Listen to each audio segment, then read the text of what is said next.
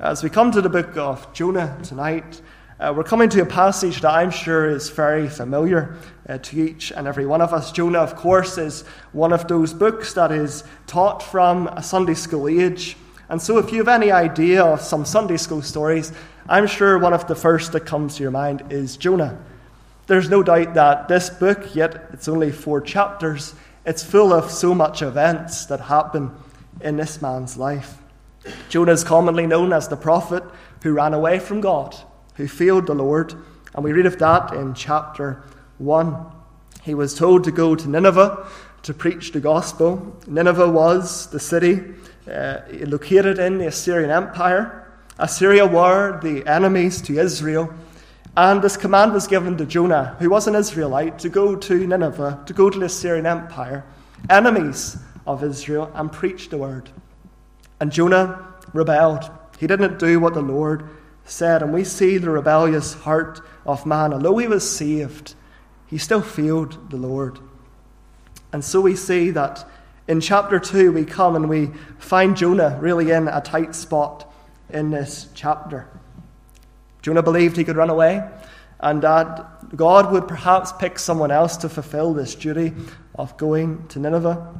However, as we know that the story doesn't end there. Calamity came in to this man's life. God saw it fit in order to bring Jonah through some trials in his life. There was, of course, the storm in chapter one that we read about. Jonah was asleep in the ship heading to Tarshish, which was located in modern-day Spain. It was really the furthest away he could have went from the Lord in those days. And we read that this storm comes. These mariners that are on the ship with him, they don't know what to do. They try to cry on to their own gods. They try to throw everything overboard, but it seems that the ship's going to go down. And of course, they come to Jonah, who's asleep. They wake him up, and they ask, what are we going to do here? And Jonah tells them how he forsook the Lord and that he must be cast into the sea. Of course, Jonah was thrown into the sea and the tempest was calmed. Those men on that boat, they came to faith in the Lord. And we saw the salvation of them in chapter one. But now Jonah is in the sea. And you read at the end, in verse seventeen of chapter one, that the Lord had prepared a great fish to swallow up Jonah. The Lord had prepared this great fish. Although he failed God, God still was working in this man's life. And there was a reason for it, as we will see, because this man would, of course, go on eventually to obey God's command and see a mighty move of God in his day. So we're going to consider Jonah chapter two, which is this prayer of Jonah out of the belly of this fish. I want you to see, first of all, tonight, that there is this predicament that Jonah finds himself in. He's in a predicament, and we see this state that he's in because we see that he is in the belly of the fish three days and three nights. Verse seventeen of chapter one says this. And so we see that for any human being, this would have been a terrible situation. He was in the belly of a fish. Always remember that what we read in Scripture is actually real. This actually took place. It's not just a mere story, but it's a reality. Jonah was physically swallowed up, and now he was in a place of complete isolation, cut off from every man, no human contact at all. And Jonah himself in chapter one, he distanced himself from God. By running away, there was that distance, and now there's distance from God and from man as he finds himself in this predicament.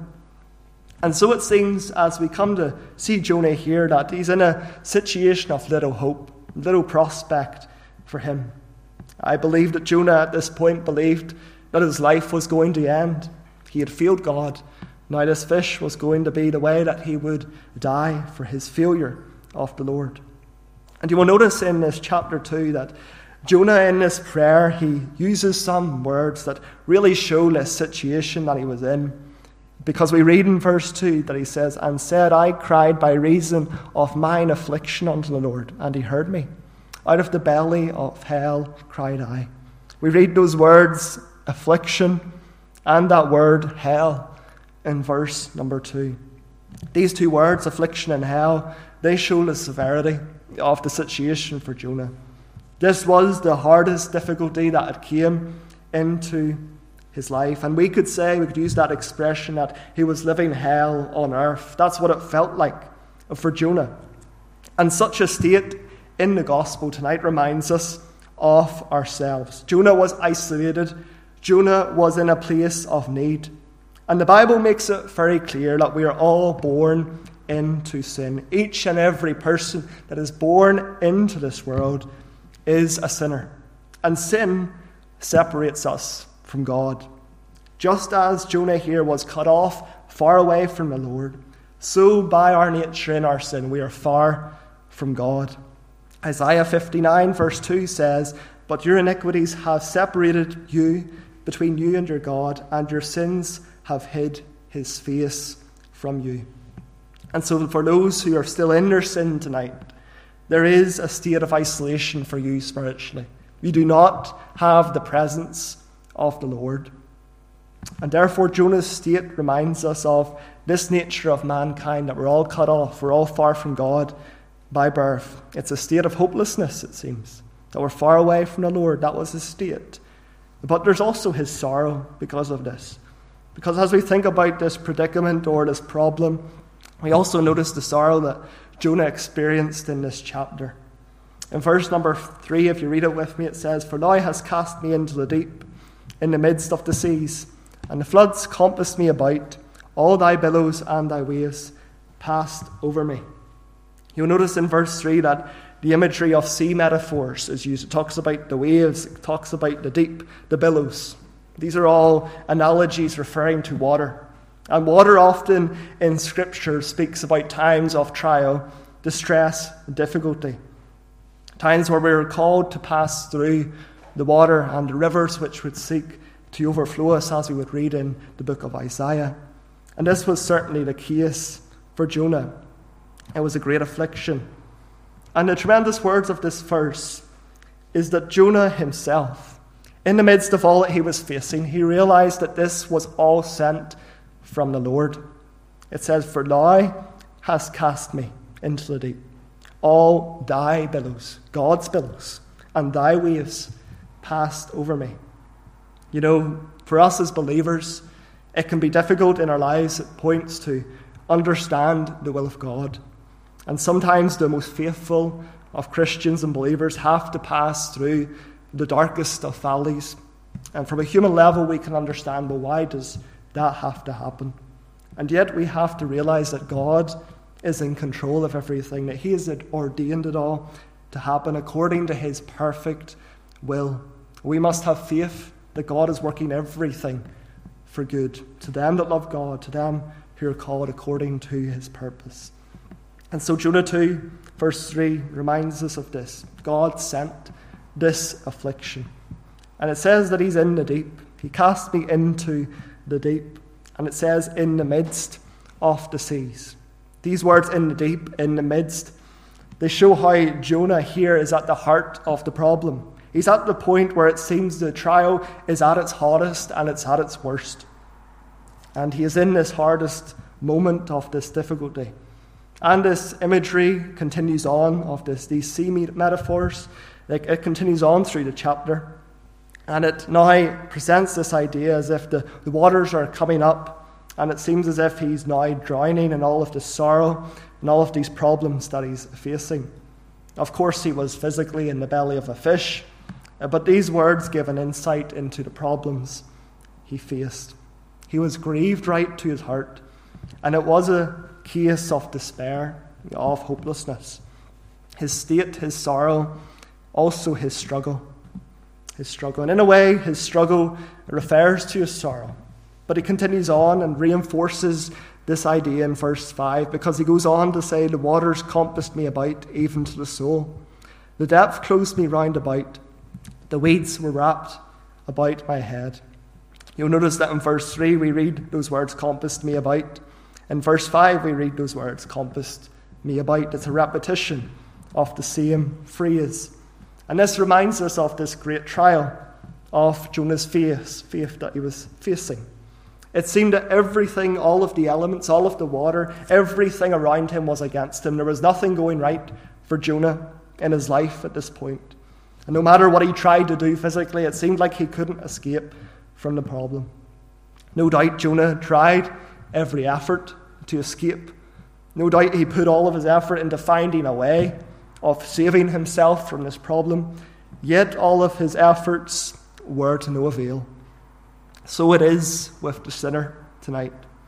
Maybe you do not disagree with me when I say you're in a state of sorrow, you're in a state of struggle because of your sin.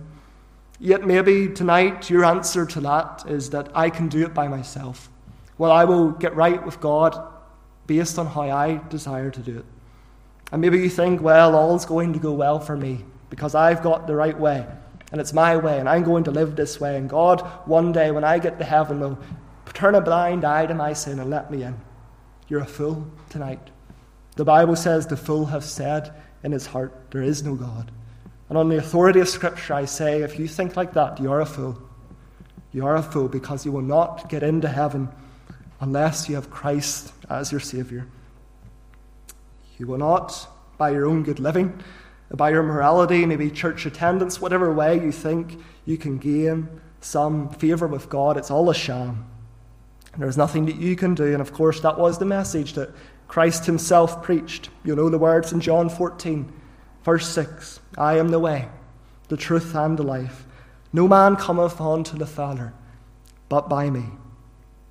And I would pray tonight, if you're in your sin, that you'd realize your inability. You can't save yourself. See your hopeless situation that you're in. This great predicament that Jonah is in, you're in a predicament tonight in your sin. And yet the truth of the gospel is that Christ is able to save your soul.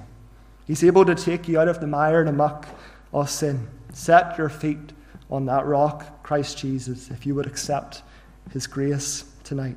That was the predicament that Jonah was in. But secondly, there's then the prayer that Jonah offered.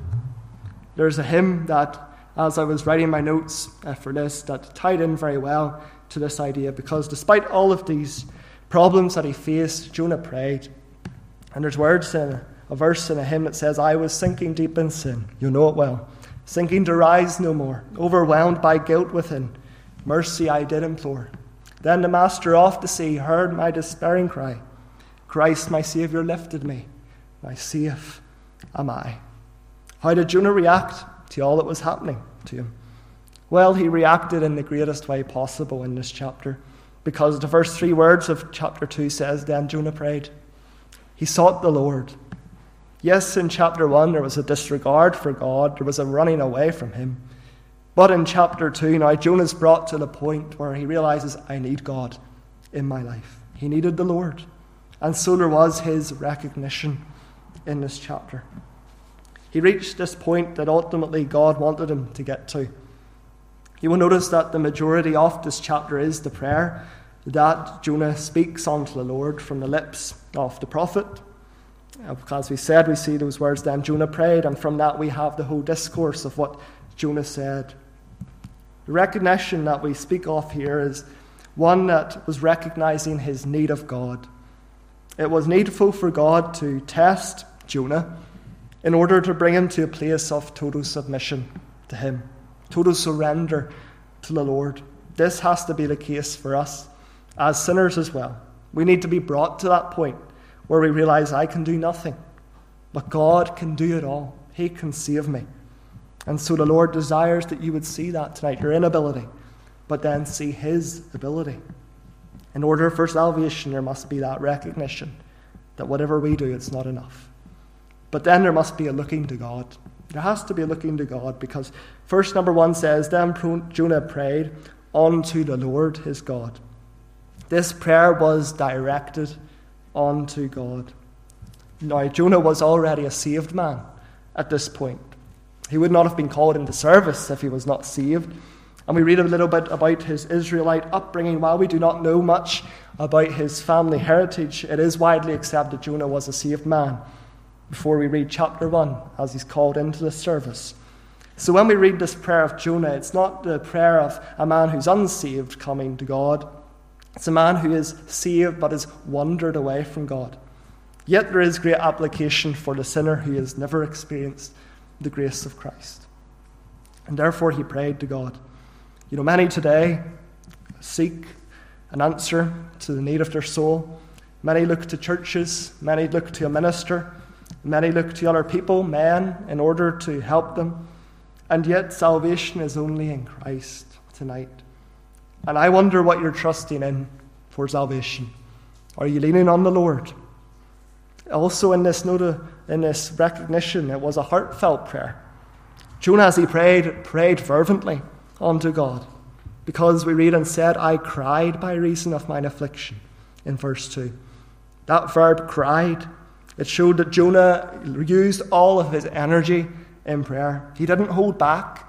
Instead, he laid everything out to God in prayer. And when we come to God, we have to be honest with him.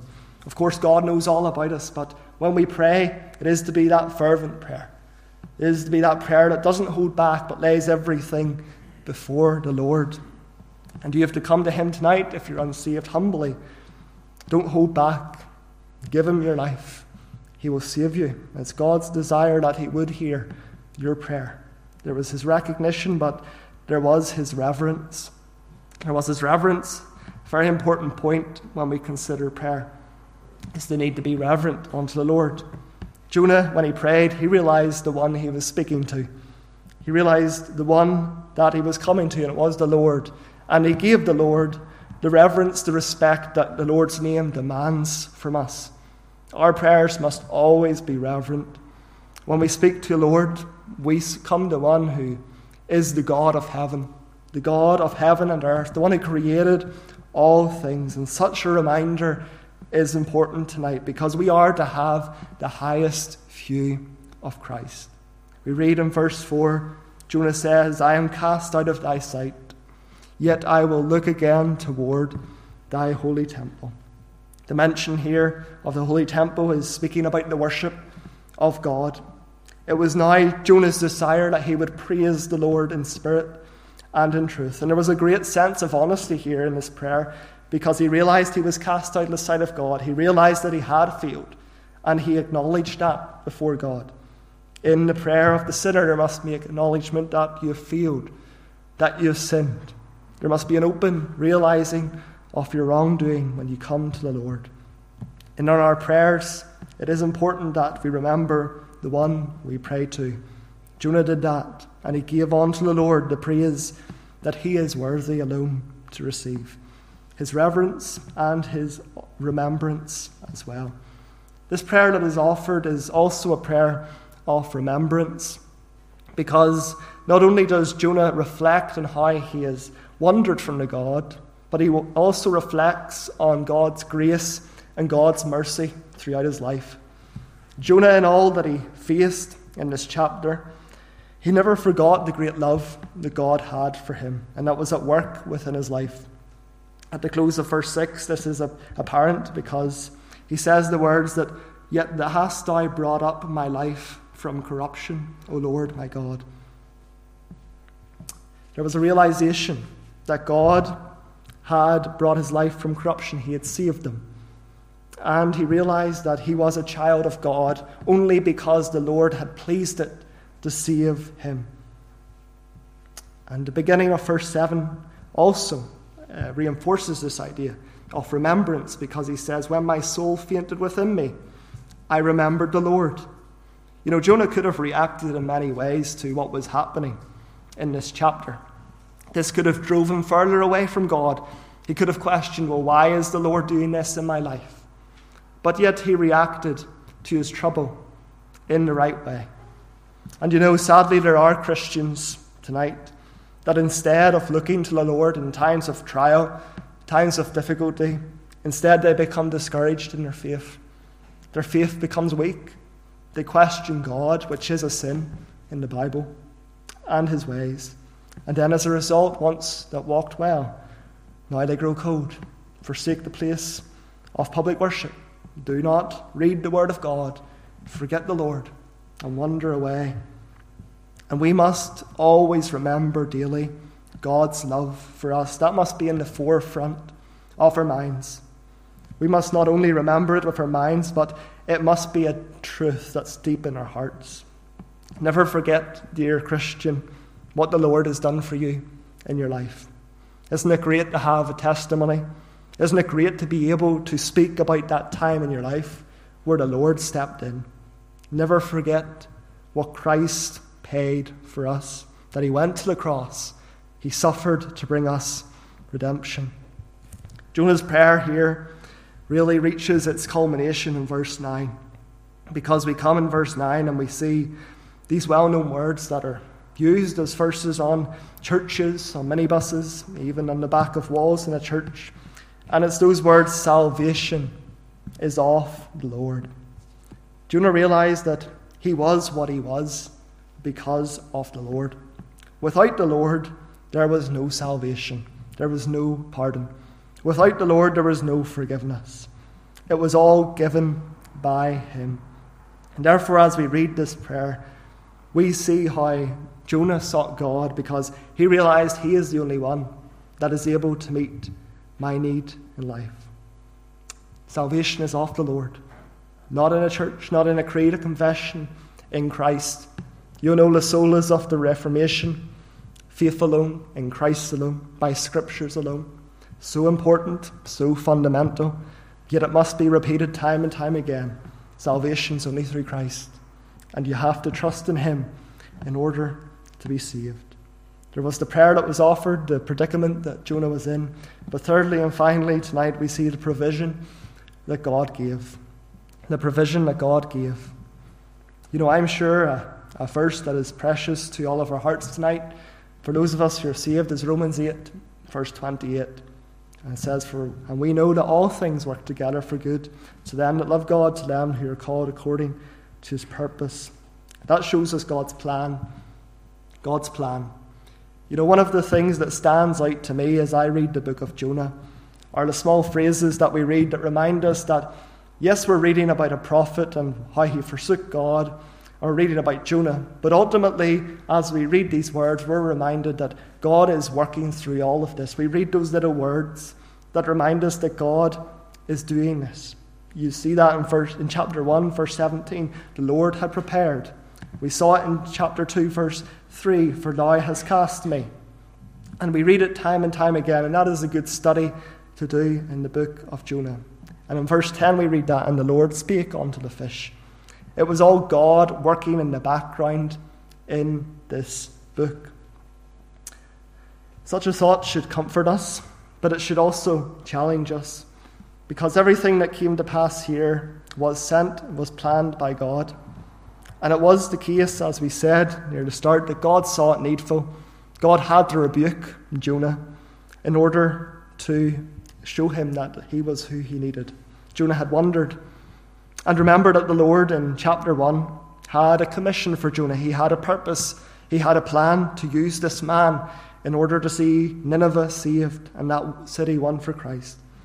And likewise today, God has a plan for us as a church. God has a divine plan for each and every one of our lives. He is the one that, of course, has planned all things, and we are to live. As we saw this morning, we are to seek out his will and then put his will into action in our lives as believers. And for those of us who are unsaved, I pray that you would see God's hand in your life.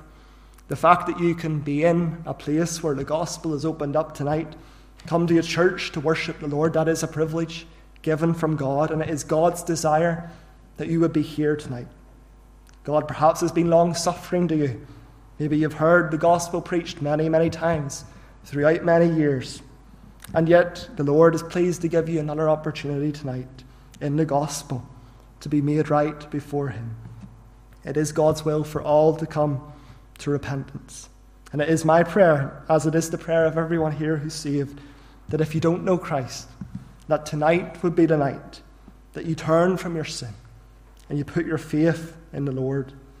We read those words in Genesis six, verse three, words that should bring fear to the heart of those who are unsaved. For God says, "My spirit shall not always strive with man."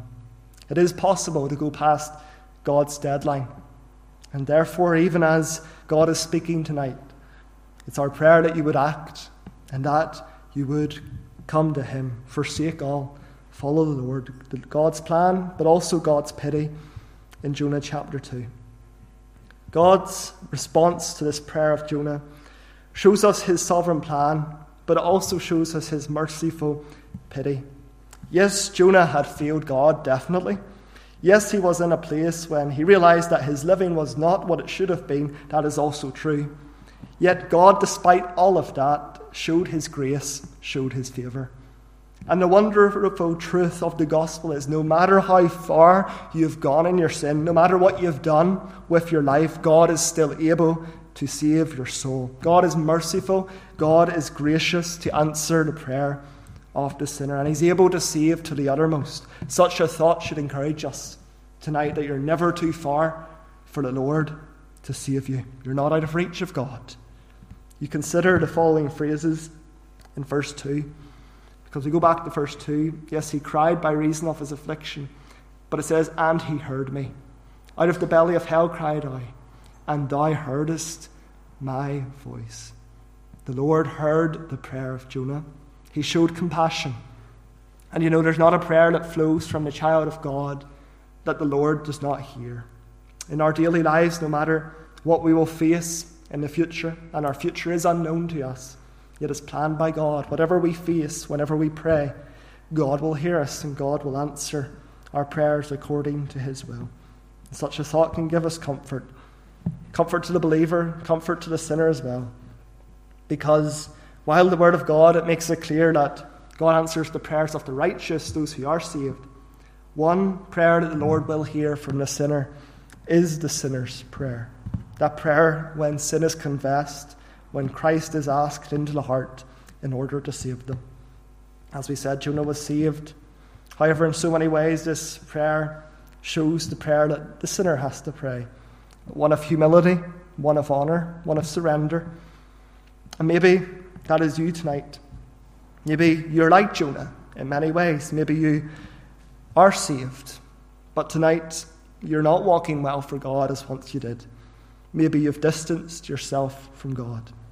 Well, return to him, renewing your hearts to grow closer to the Lord. There's God's power finally tonight. And one final thought is about the power of God. Because God didn't just hear the prayer of Jonah. Of course, he also answered it in a remarkable way. Because we read in verse ten of Jonah two, and the Lord spake unto the fish, and it vomited out Jonah upon the dry land. God was pleased to deliver Jonah from this trial. He was now satisfied with this prayer that Jonah had offered, and he was pleased in his will to answer the prayer. The Lord is able to meet the need of our heart tonight. He is able to show his power over sin in your life. And you know, in many ways, the experiences of Jonah in this chapter, they serve as a type of Christ, a foreshadowing of Christ. He was in the belly of the fish three days and three nights. We read that at the end of chapter one. Of course, that relates to Christ himself, as Christ rose again on the third day.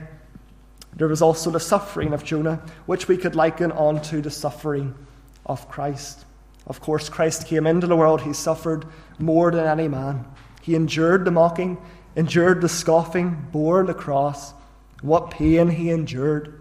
Why? For me, for you, so that you would be saved tonight. What a love God has for his people. But there's also the power of God in Jonah two. Because he overcame through the gospel. He overcame sin.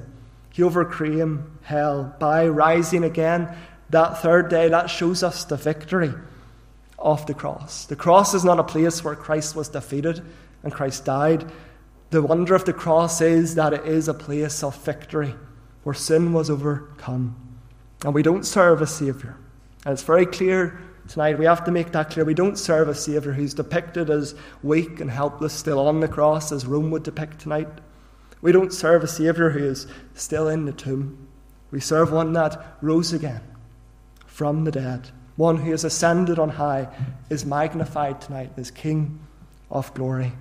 And he is powerful. He's able to deliver you tonight. Remember we said at the start, Jonah here, he saw no way out, humanly speaking. He believed his life was really going to end in the belly of the fish. Yet what seemed impossible to him was possible with God. Tonight, see God's power. He's able to move in your life if you would let him in. And his desire is ultimately to save your soul. This was truly an eventful encounter with God. I wonder, will you encounter God tonight in your life? Will you come to him? Will you come, recognize your need of him? Ask him into your heart. He will save you. Salvation is of the Lord, and he can answer your prayer tonight. We serve the same God today that answered the prayer of Jonah. He's able to answer your prayer tonight if you would be pleased to come to him. Let's just bow together in a word of prayer. Our dear God and our gracious Father, Lord, we thank thee again for thy word, which is open in our midst tonight. Lord, we thank thee for the great instruction of thy word. We thank thee that when we read thy word, we read of truth. And Lord, we thank thee for the great message of the gospel. Lord, we thank thee tonight that you're able to save. Lord, we serve one who is all-powerful, and we serve one who has overcome sin, death, and hell. And, O Lord, we thank thee tonight for Christ, for all that he has accomplished for us and for the cross. O Lord, we realize how Jonah was in hell, physically, in the belly of the fish. And yet the great, great destiny of those who are not saved is that they will actually experience hell if they do not be saved. O Lord, tonight open sinners' eyes, take the scales from off their eyes, remove that spiritual blindness tonight. Lord, help them see the need. Lord, we realize that we don't know what a day may bring forth. And O Lord, it is our prayer that if someone is convicted tonight, that they would come to that point where they would throw away their sin, throw away the filthy rags of their unclean rags, put on that robe of righteousness. Lord, come, save us soul tonight. Crown this day with salvation. We pray it alone for thine honour and for thy glory. Lord, continue with us, we pray, all of these things in thy name. Amen. Amen.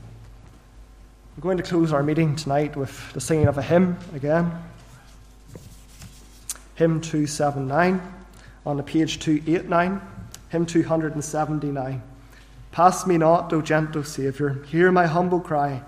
While on others thou art calling, do not pass me by. Hymn two seventy-nine, and we'll stand as we sing again, please.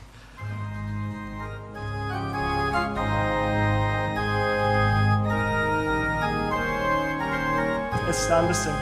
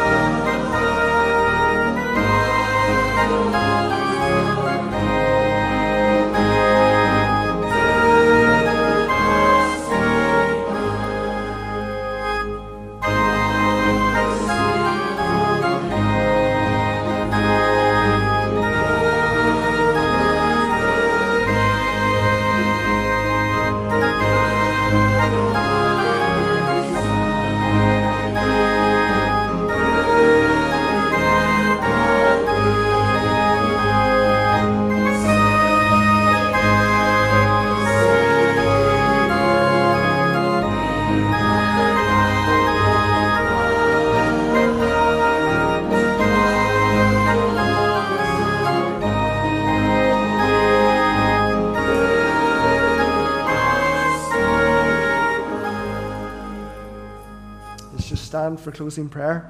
Our dear God and our gracious Father, we just leave these matters now of this meeting with Thee, Lord.